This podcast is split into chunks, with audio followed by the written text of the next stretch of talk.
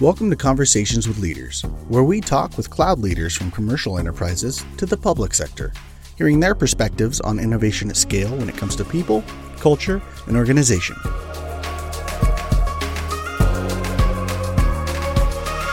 Jason, uh, really glad that you could uh, be with us today and join us for another episode of Conversations with Leaders. Just to kick things off, can you tell us a little bit about Splunk and your role as, CFO of Splunk? Sure. So Splunk uh, is a company that's been around about 10-ish or so years. Uh, I've only been there about seven months, but uh, I can tell you the tagline of the company is to turn data into doing. We see every problem as a data problem. Uh, and we believe that if you bring the right data to the problem, you can actually solve that problem. Uh, and so we focus on a variety of solutions on-prem, in cloud, um, streaming devices, et cetera. Uh, and uh, you know, we, we focus on trying to help customers basically be able to, I guess, wrangle their data, if you will, to be able to bring the right data to the problem to try to find the right solution. Incredibly powerful. You know, I have the good fortune of talking to a number of our CFO customers over time. And, you know, the theme of data comes up and the evolving role of the CFO in serving the business. You know, you've got a lot of uh, financial leadership experience. Have you seen a change in the role of the CFO? Yeah, I, I, would actually say it's changed a lot. And if I think back to when it first really became obvious to me, it was when I left Amazon to uh, become the CFO of Groupon in 2011.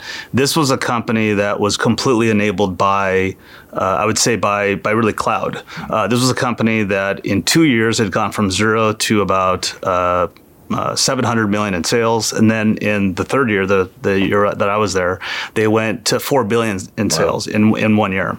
So to go from zero to four billion in three years was not possible uh, until you had cloud infrastructure that would allow you to basically go rent all the necessary uh, EC2 and S3 uh, uh, services to be able to uh, host a data center and be able to operate a website.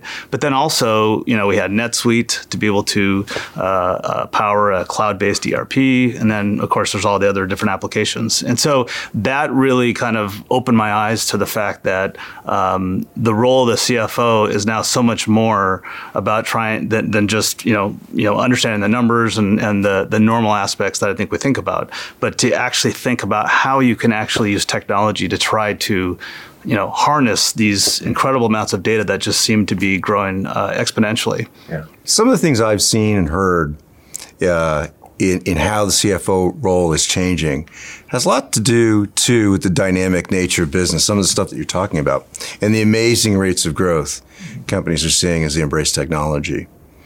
That means that today the CFO goes from, you know, a custodian of very static mm-hmm. reporting to a leader that really has to embrace being nimble. Mm-hmm. And that, that tends to extend from a company's culture.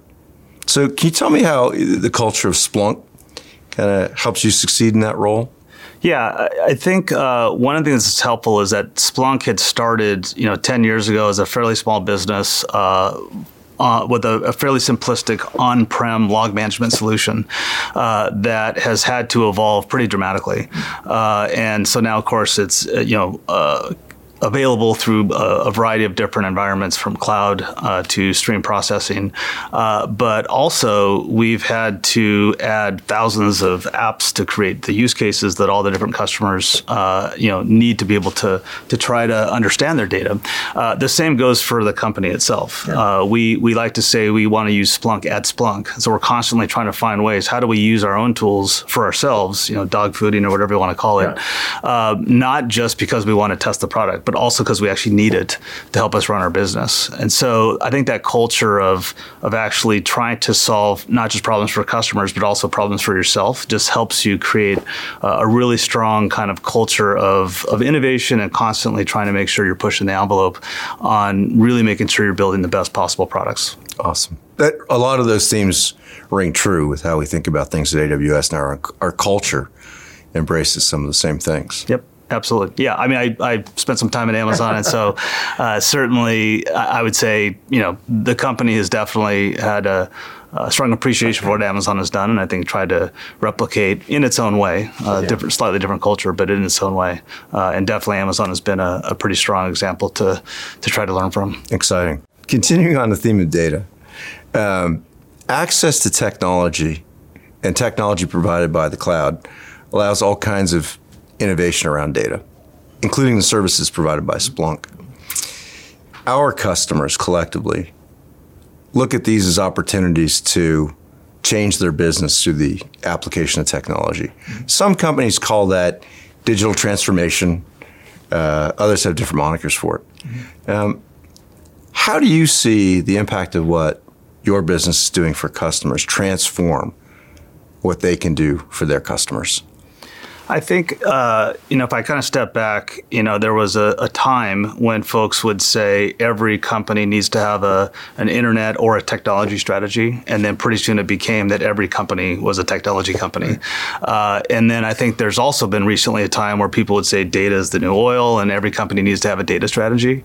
And I think now we're kind of just embarking on the time where people are starting to say every company is a data company. Uh, and therefore, the services and products that you use to be able to try to understand your data uh, become so foundational uh, to actually how you operate your business. And so I, I, I, think that evolution is something that I see, you know, really every day. So Jason, how does Splunk leverage AWS to support its customers? So uh, we just started a couple years ago. Uh, started moving from a entirely on-prem software solution uh, to the cloud. Um, first, starting off uh, as just a non-stateless single-tenant architecture. Uh, we're now multi-tenant, multi, you know, stateless architecture. That said, uh, AWS is far and away our, our biggest partner. Uh, we we, you know, I think about a quarter of our business now is in cloud, uh, and it's growing, you know, much much faster than on-prem. We think that our business probably will be at least half cloud over the next year or two, and uh, and in that time frame, the ability to have a partner like Amazon to be able to scale with us, uh, you know, at in the hundreds of millions to billions of dollars uh, of of total con- total contract value, um, there's just not a lot of partners that can handle that, and so I'd say the partnership has been uh, been fantastic and, uh, and, and a key part of our growth. Given the power of data, the CFO is in a very unique position to create a single source of truth.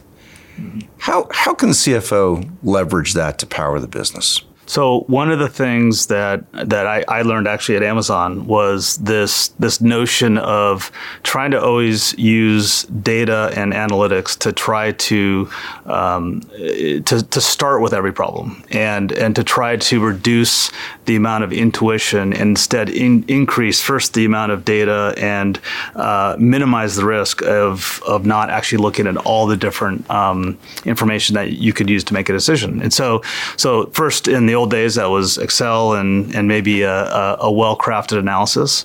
Uh, over time, it's now evolved such that you know having a, a scalable data warehouse that really compre- you know is comprehensive and includes all the data uh, within the organization. Uh, you know, a common metrics infrastructure so that you can make sure you're defining the same metrics across the org in, in the same way, so that you're not spending time reconciling what's the definition of a customer or a subscriber or whatever you know whatever your business is.